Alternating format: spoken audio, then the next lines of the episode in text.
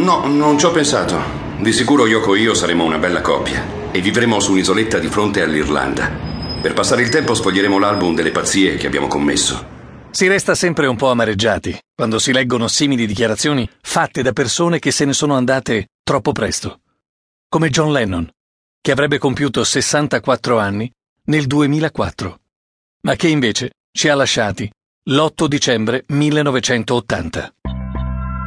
Quella sera, alle ventidue e cinquanta, John e la moglie Yoko Ono stavano rientrando nella loro residenza presso il Dakota Building a New York. Il musicista venne avvicinato da Mark Chapman, un venticinquenne, che gli esplose contro cinque colpi di pistola.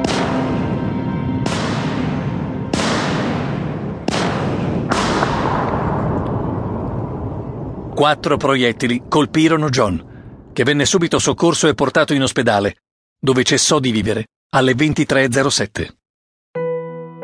Questo è il racconto di quei pochi che erano presenti, della pattuglia di polizia che fornì i primi soccorsi all'artista, dei medici. Oggi, in un mondo che ha l'ansia del controllo totale sugli eventi, le immagini di Chapman che spara e di Lennon che si accascia al suolo davanti ad una terrorizzata Yoko sarebbero state riprese da decine di telecamere di sorveglianza e sarebbero diventate uno di quei video talmente abusati sulla rete da essere creduti brani di un film. Come John Kennedy, che muore a Dallas al fianco di una terrorizzata Jacqueline. Nel millenovecentottanta le telecamere di sorveglianza erano poche e internet non c'era. C'erano però ancora i quotidiani del pomeriggio. E proprio dai titoli cubitali di quelli si venne a sapere in Europa il nove dicembre che John, la sera prima, era morto.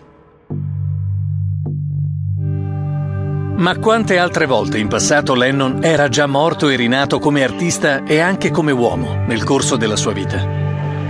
John aveva vissuto da protagonista e intensamente una parte drammatica del secolo.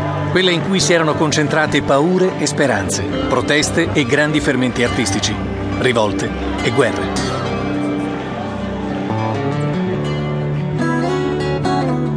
E proprio la guerra segna la nascita di John Winston Lennon, avvenuta il nove ottobre del millenovecentoquaranta presso la maternità di Liverpool, mentre la città era sotto un attacco aereo da parte dei tedeschi.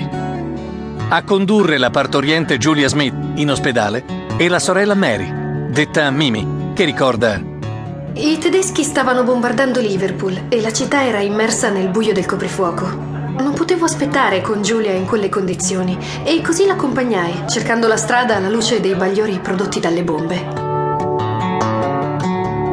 Il parto andò comunque bene e al piccolo furono assegnati i nomi del nonno paterno John e quello dell'eroe politico britannico del momento, Winston Churchill.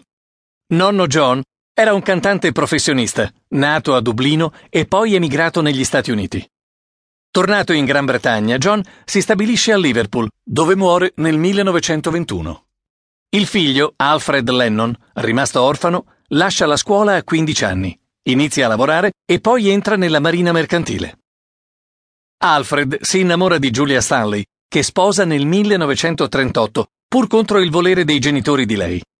Quando nasce il piccolo John Winston, Alfred è lontano da casa, come spesso avveniva a causa del suo lavoro. L'uomo inviava regolarmente denaro alla famiglia che risiedeva al numero nove di Newcastle Road, in un quartiere chiamato Penny Lane, e che sarà ispirazione per una delle canzoni più famose dei Beatles. Perso il lavoro perché accusato di essersi allontanato senza licenza, Alfred torna a casa nel millenovecentoquarantatré e scopre che la moglie Julia è incinta di un altro uomo. È a questo punto che John inizia a passare molto del suo tempo con la zia Mimi e con lo zio George.